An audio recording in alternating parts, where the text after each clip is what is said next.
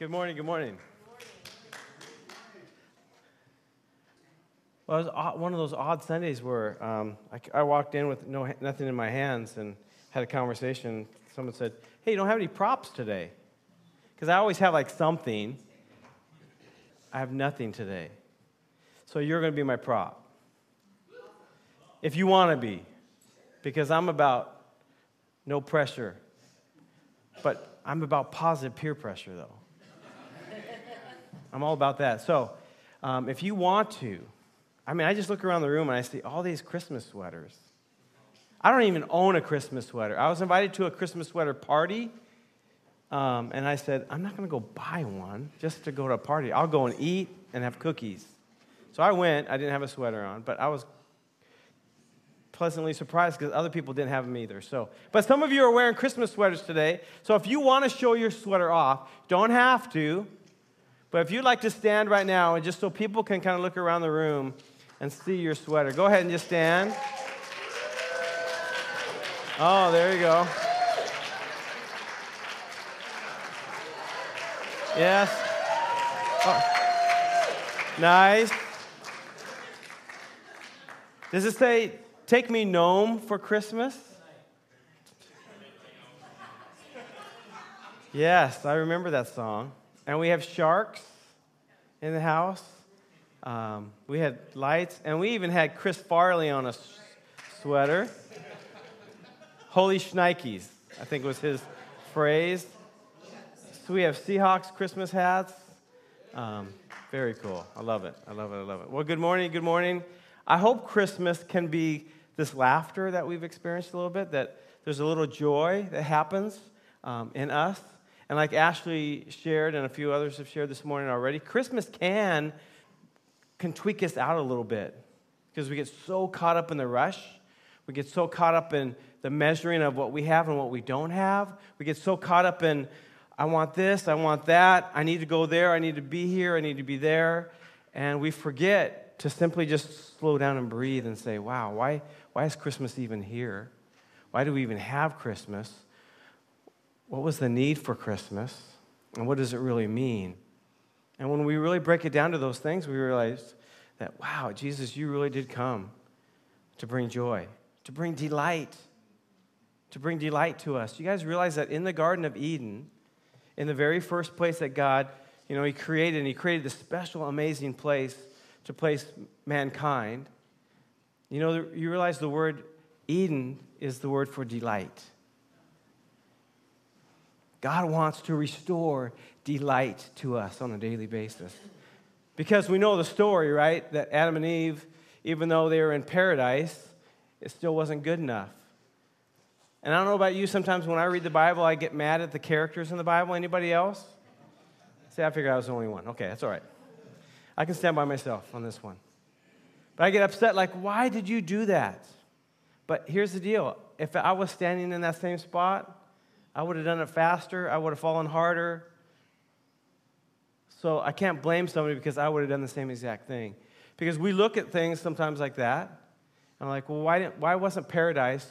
Why wasn't the fact that God, that's one of my favorite verses, is in chapter 3 of Genesis when God would come down in the cool of the day and walk with his people. Walk with them and have conversation and, and spend time with them. And, and then, yet, in that same verse, it's the most tragic verse of all because it's when he came down and says, Hey, where are you? Because they're hiding because they'd messed up.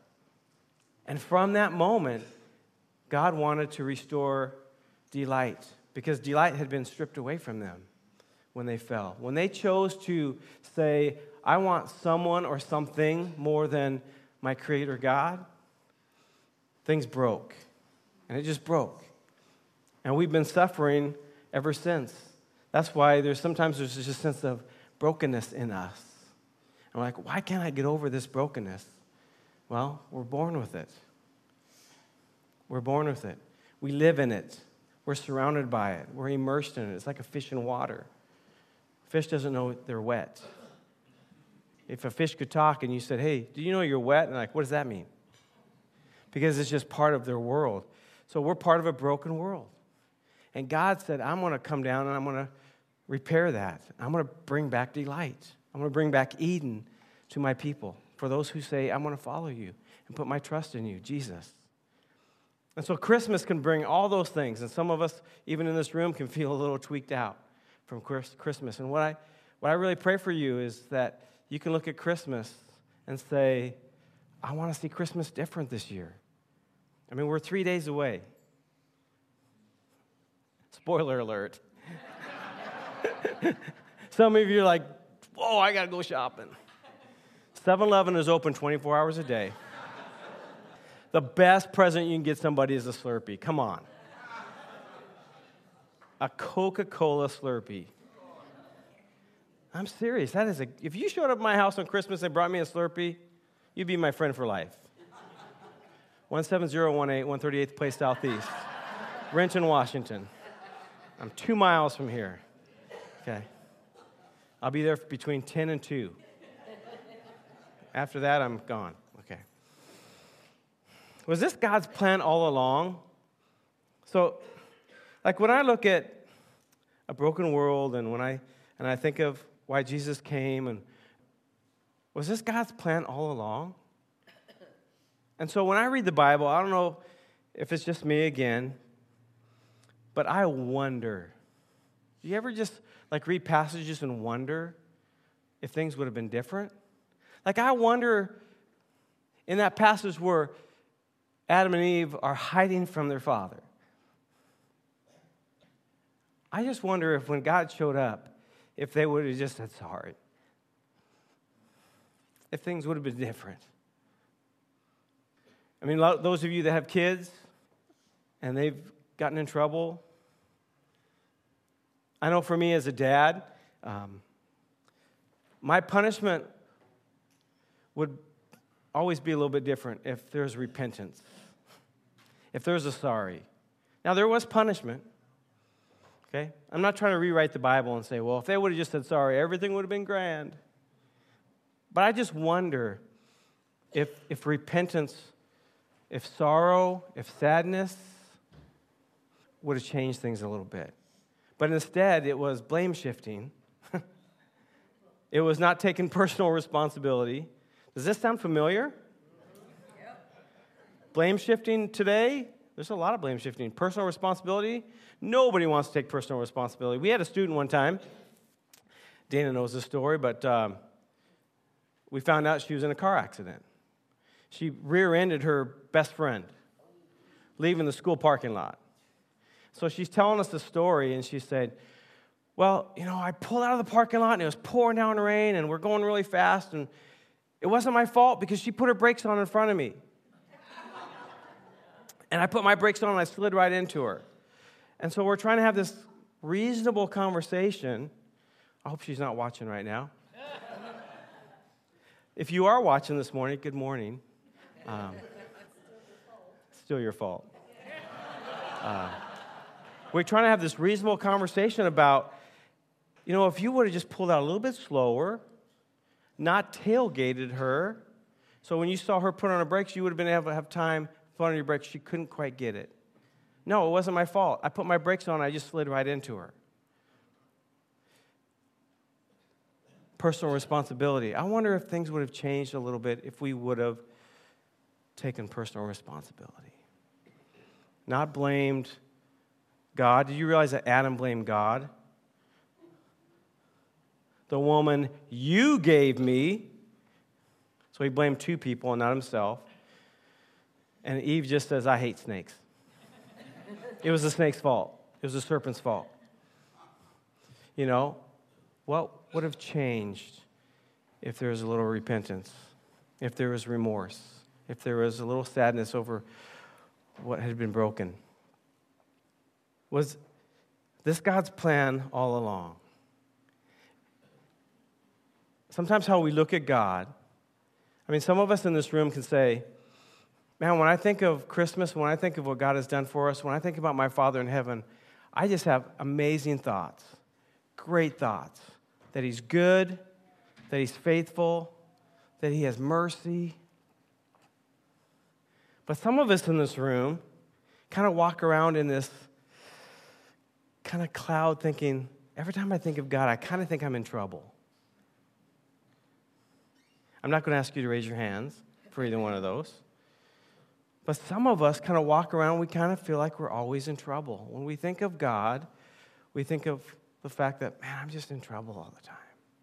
And so, my encouragement to you this morning is you don't have to live in that cloud. You can walk out of that cloud into a new place of delight and just say, God, I want to see a new you. I want my, the way my mind thinks and the way my heart reacts, I want that to change because I want to see you in a new way. Amen?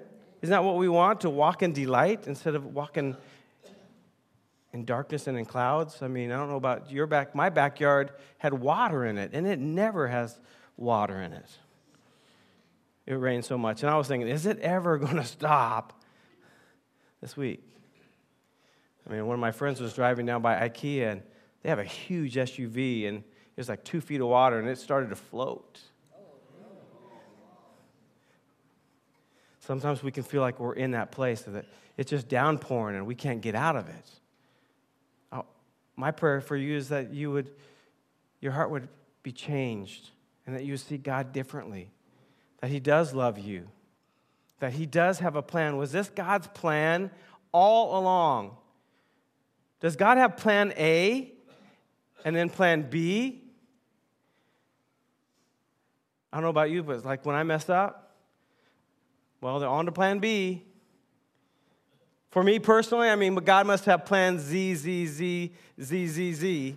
Z. We've gone through the alphabet multiple times. It's like when you go to a concert, and you think you have great seats, and it says you're in row KK. Like, hey, that's pretty close. And this is the last row up underneath the balcony and a pole right in front of you. Been there. The Paramount Theater in Seattle. Row KK is the last row. Okay? It's row 34, and if you do your math, it really should be row 37. It's weird because there's no row I in the Paramount Theater. Do you guys realize that? There's also no row Q, which is weird. And there's no row II. The reason why there's no row I is because people were getting confused in row one. They were thinking, I'm in the front row. Actually, you're in row nine. And no row zero. Humans aren't very smart. You guys are extremely wise in this room. Humans outside. O's look like zeros, right? And Q, I have no idea why they don't have real Q. I mean, it's not that hard. Q is pretty, it stands out. Here's my deal about being in a row or even being in the room. Last few concerts I've gone to, I just want to be in the room. I don't care what row I'm in. I went to a Snarky Puppies. Have you ever heard of Snarky Puppy? A few. Who's okay? Raise your hand. Noah Proud. Snarky Puppy. You have heard of them. Okay, a few of you. They are an uh, instrumental band, and I mean, I'll just be real. I mean, all their songs kind of sound the same. Does that? Oh, man, I'm getting old. All their songs kind of sound the same, but they just jam. And there's like 12 musicians. They're all studio musicians, and they get together once a year and they do an album. They play for all kinds of different bands in studio.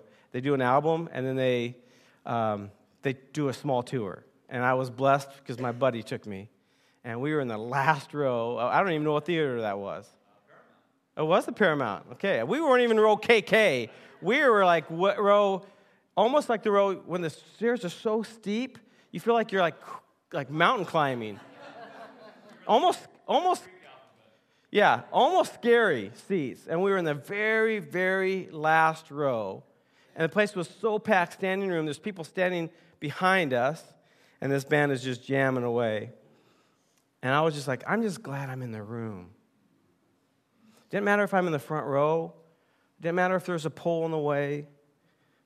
So I take that into life today, and let's be thankful that we're just in the room.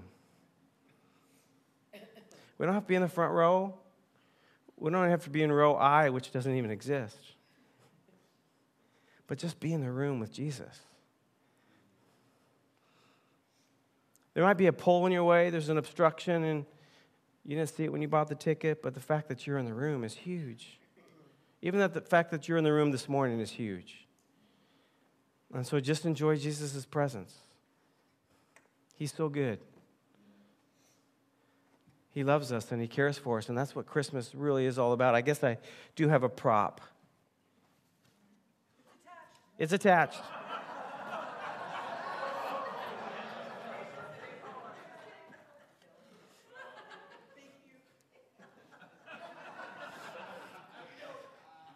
Those are really hot lights. and it would have been really awesome for me to be sharing and those things catch on fire and just watch your faces. You're like, man, you're on fire today. No, seriously, you're on fire. Okay. All right, thank you for. Now I don't have any props, Adrian.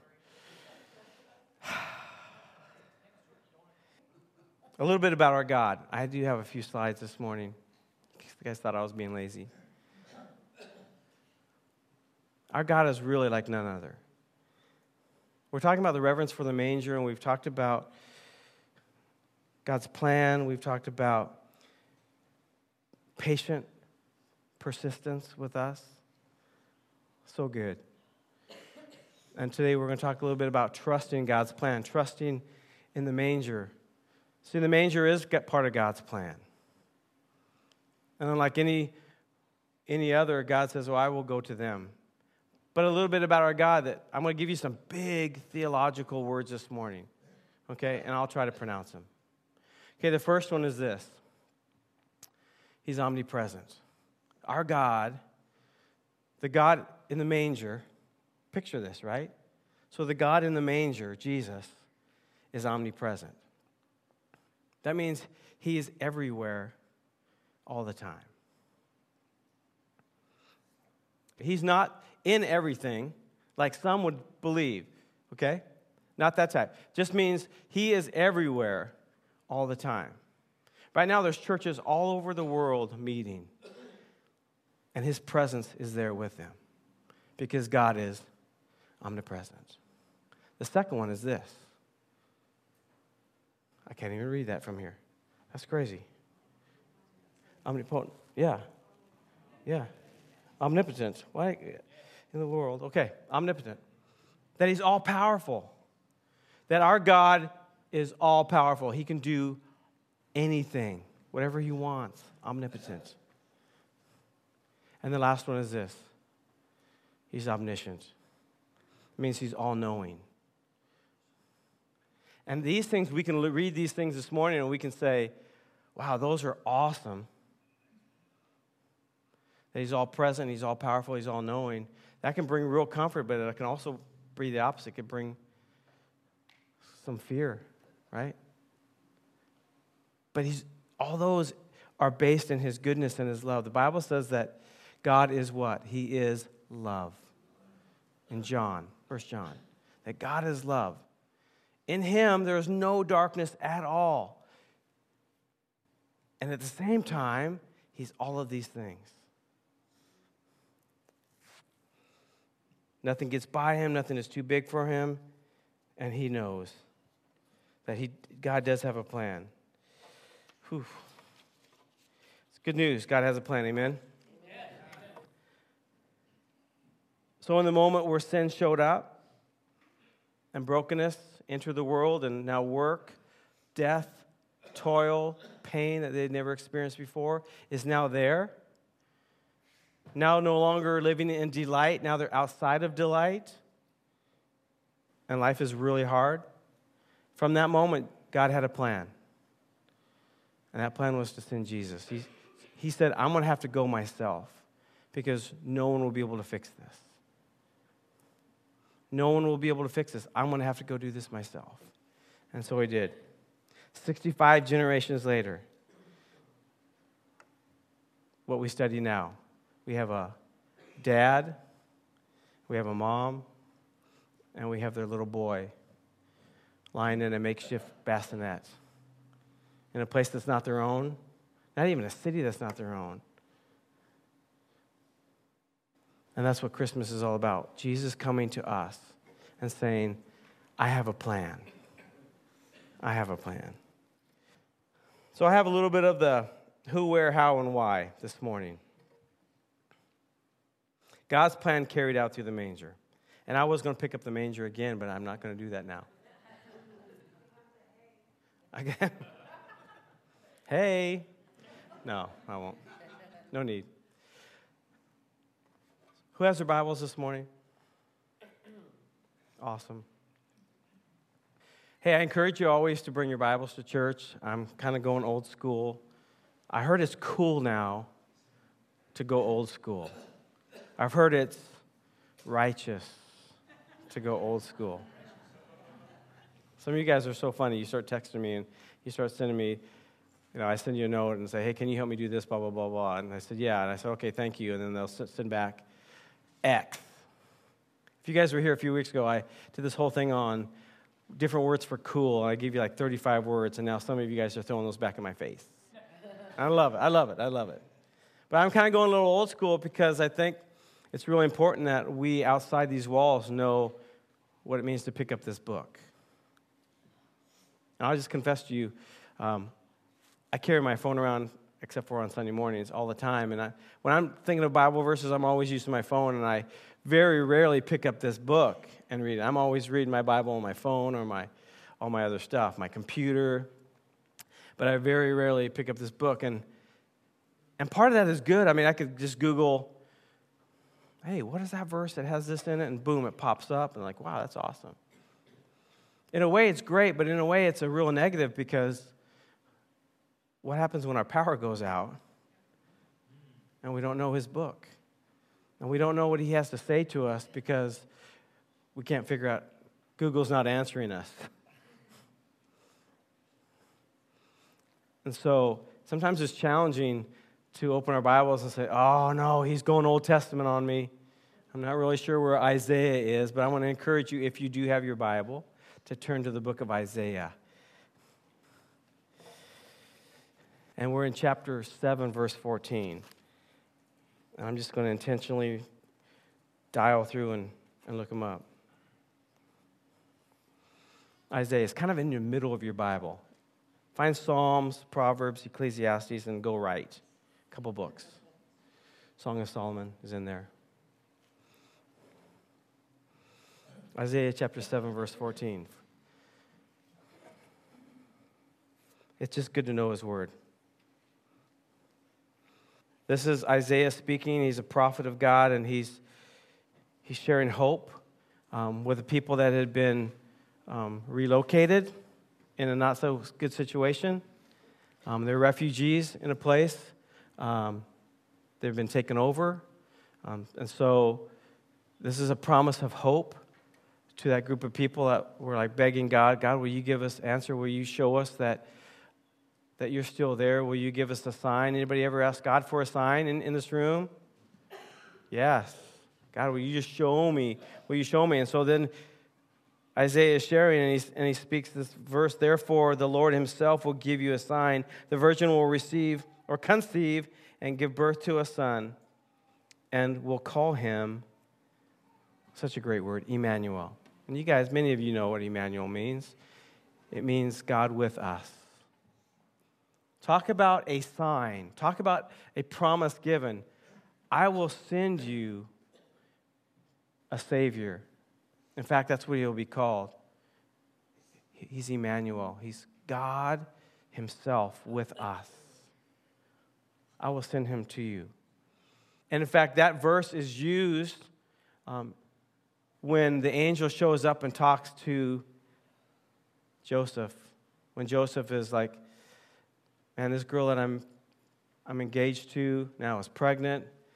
And he was a good guy, and so he's like, I'm not going to do anything publicly. I'm just going to let her be, and I'm going to let me, myself be, and we're going to part ways. But I'm not going to do what the law. The law said he could actually take her out publicly and have her executed. That was a penalty back then. And he says, No, I'm not going to do that. And so he was going to just dismiss that relationship quietly and in the middle of the night, an angel shows up and gives them this word. And that's the verse. The angel actually speaks this verse hundreds and hundreds and hundreds of years after that verse was written. Joseph knew that verse because he was a godly man and he went to church. And he knew that verse, and the angel speaks this verse, and he's like, wait a minute, that verse that we, we read a lot on, on Saturday mornings. They had church on Saturdays. I'm going to be part of that. That's the who. The where, the town that this Messiah was going to be born. Again, hundreds and hundreds and hundreds of years before Emmanuel even showed up, before Jesus even showed up, the birthplace of where he was going to be born was prophesied about. And this is going to be a hard one because it's in Micah. Some of you just shivered a little bit, like, oh my gosh, I'm not going to turn my Bible to Micah. Okay, but we're going to do it. So it's in Micah chapter 5. Go to your right, go past Daniel. Oh, it's before Matthew, after Hosea. It's right after Jonah. Want to figure out where to read in your Bibles? Read the book of Jonah. Go swimming for a while read the book of Jonah. Micah, Micah chapter 5. Micah again was a prophet. Again, about this, actually about the same time as Isaiah ish. And God, see, God loves his people, and so he, he gives, he wants his people to know. He wants his people to know that, hey, I'm still here. I'm here with you. I have promises for you. This is before Pentecost. So this is before the Holy Spirit. That's what's so amazing about Pentecost in Acts chapter 2, because God sends us the Holy Spirit, and now we all, at the same time, no matter where we're at, we can hear from God because we have His Spirit. Back here is a little different. God would send His Spirit on men and women, and they would prophesy, so it was a little bit different. So Micah is prophesying, again, bringing hope to a people that are broken and just need to hear hope, need to hear goodness. And he prophesies to a city. he says in verse 2 But you, Bethlehem, Ephrathah, though you are small among the clans of Judah, out of you will come for me one who is ruler over Israel, whose origins are from old and from ancient times. And you can just kind of read through that and, like, I wonder who he's talking about. Well, is he talking about the King David? Because King David is from this area? No, because he's from ancient times. We sing a song, well, we don't sing it now, but we used to sing it, the song called Ancient of Days. Dun, dun, dun, dun, dun. That's why we don't sing it anymore. Um, no, actually, I actually really like that song. I do. And uh, we'll bust it back out. Okay. We'll teach our young ones how to, how to do it. It's actually kind of a cool song. And it talks about Ancient of Days. And you're like, what are we talking about? Well, that's, that's Jesus. That's what this verse, it comes out of this verse. That the promise of the Emmanuel, God with us, was prophesied again hundreds and hundreds of years that he would come from this little no name town. Well, now it's a name town because now it's one of the most popular cities in the world. People travel there just to see the birthplace of Jesus Bethlehem. That's where it happened. Now, the how. Turn to Luke. Easy one. Turn to Luke. Luke chapter 2. Actually, our kids already read this this morning. I should have paid attention to my uh, service order because I would have probably picked the, uh, a different passage, but I'm going to read it again. You ever read the Bible and you like you read this verse a thousand times, and all of a sudden, like, I've never seen that before? Happens to me all the time. Most time because I don't pay attention. But most of the time, is, this is why. It's because God will give us what we need to hear and what we need to see for that exact moment. For that exact moment, God will give us. And His Word, the Bible says about itself, is alive. it's alive. So awesome. So we're in Luke chapter 2, in those days, Caesar Augustus issued a decree. A census should be taken for the entire Roman world. This was the first census that took place while Quirinius, the governor of Syria, and everyone went to their own town to register. So Joseph also went up from the town of Nazareth. Let me just stop there. We're talking about God's plans, right?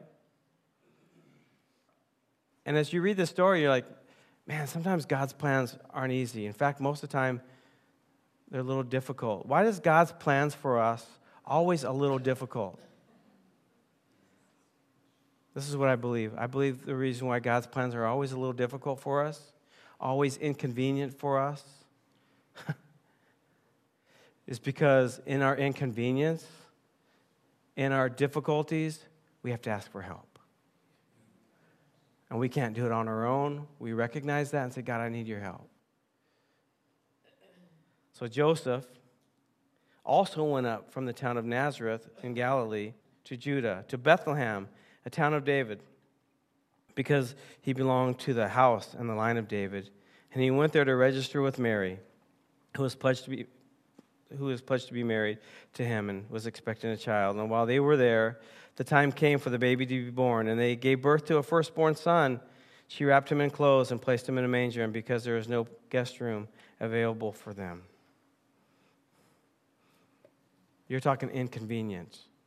God's plans sometimes are extremely inconvenient. But I want to encourage you that He meets us in our inconvenience. He meets us there, He guides us there.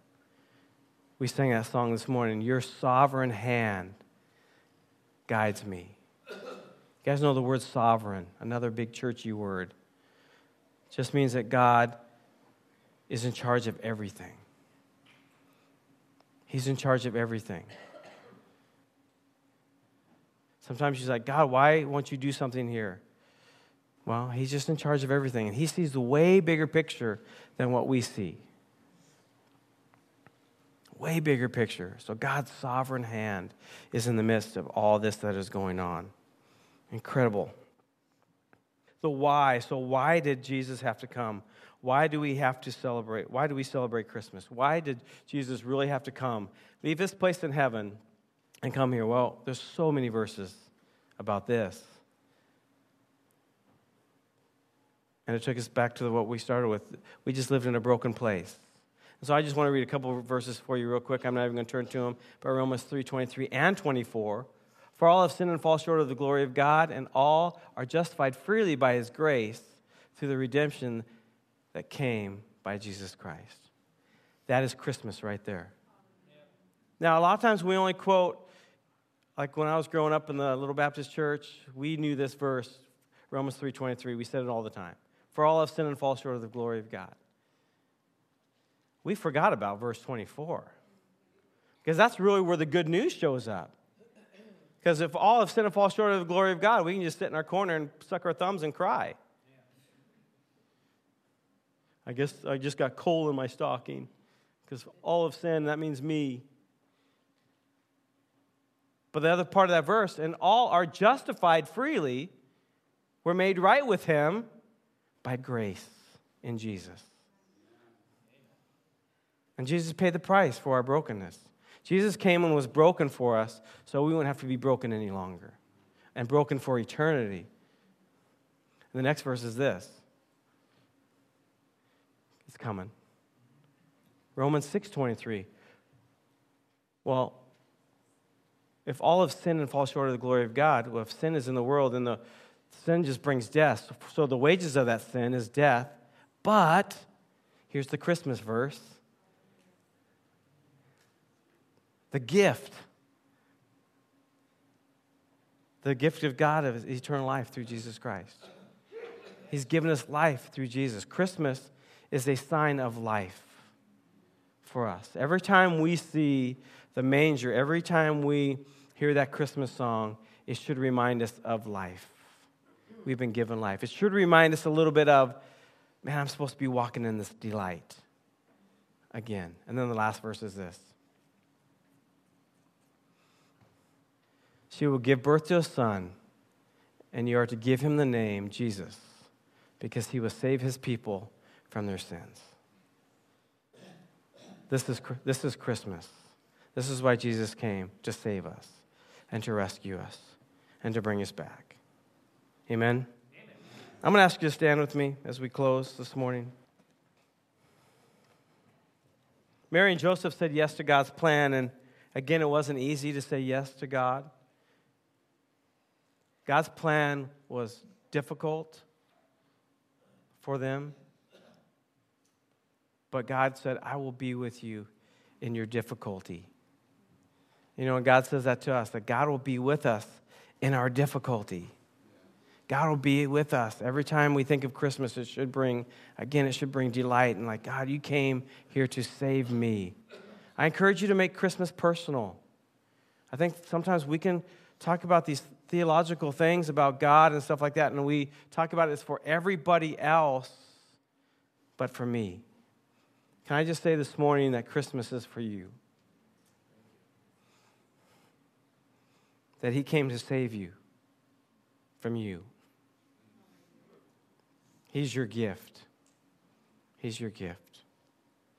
Mary's response in Luke chapter 1, verse 38, she said this After hearing God's plan, this was her response No way, I'm not doing that. No, this was her response I am the Lord's servant. May your word to me be fulfilled. She basically took a line out of the Lord's Prayer and says, so, God, your will be done and not mine. And so, Jesus, we pray that prayer this morning. Maybe you're asking us to do things this Christmas season that seem difficult. And honestly, we don't want to do them. But you remind us that you're with us in the midst of the difficulty. You ask us to do things because you want us to trust you you want us to walk with you. You want to remind us that it's not about us, and many times our inconvenience is to help others. Joseph and Mary's inconvenience was to help us, to show us your power, to show us your glory, to show us your humility. God, I pray this Christmas, three days away, Jesus, that we would see you that we'd focus on you. Every time we see lights, every time we see trees, every time we see candy canes, we'd be reminded of the delight that you call us into, that you invite us into. That warm, comfortable living room place with the fire going and soft music in the background and the smell of hot chocolate or apple cider or whatever. Jesus, you invite us into that place of delight. So, with your eyes closed this morning, can I just encourage you if you want to walk in a new delight with Jesus this morning? Just as a believer in Him, you follow Him, you know Him, and you just want just to walk in a new delight. Can I just encourage you to lift your hands to Him and, and just say, God, I just want to walk in that. I just want to walk in your delight, Jesus, this morning. It's been a hard season right now for some of you, and I know it. I know your stories. Some of you watching, I know your stories. But I pray that his delight would be in you and over you this morning, starting right now in Jesus' name. And with our eyes closed, just one more thing. And there's some of you that you feel like you're on the outside looking in. You see all this delight, you see all this warmness, and you want in you want, even if it's row KK or ZZZZZ, you just want in. I want to invite you this Christmas season that Jesus is your gift, and He offers you a gift of eternal life in Him. And so, if you've never given your life to Jesus and you want to do that this morning, I just encourage you to talk to somebody. I'm not even going to ask you to raise your hand this morning because this is such an amazing decision for you. But I will encourage you if you make this decision, you need to tell some people. Tell people that you love and trust, that you know that love and trust you. It's the best decision you'll ever make. It really is. Jesus comes to give us life. And it's a life that is abundant. It's a life that is full of delight. So thank you, Jesus, for that. I pray in these next three days it would be amazing that we'd experience your presence like none other. I pray that we would be able to love those that you bring in front of us. God, that we would not get wrapped up and um, caught up in the hustle and bustle, the frustration, the anger, the bitterness, all that stuff. God, that we would just be able to be people of delight, and that your word says that if we lift you up, that all men and women will be drawn to you. And so, Lord, we, we lift you up in our hearts and walk in that delight in Jesus' name. Amen. Amen. God bless you. Thank you so much for coming. Merry Christmas to you. Hopefully, we see you Christmas Eve at 6 o'clock, and we'll have candles and everything. Other than that, Merry Christmas.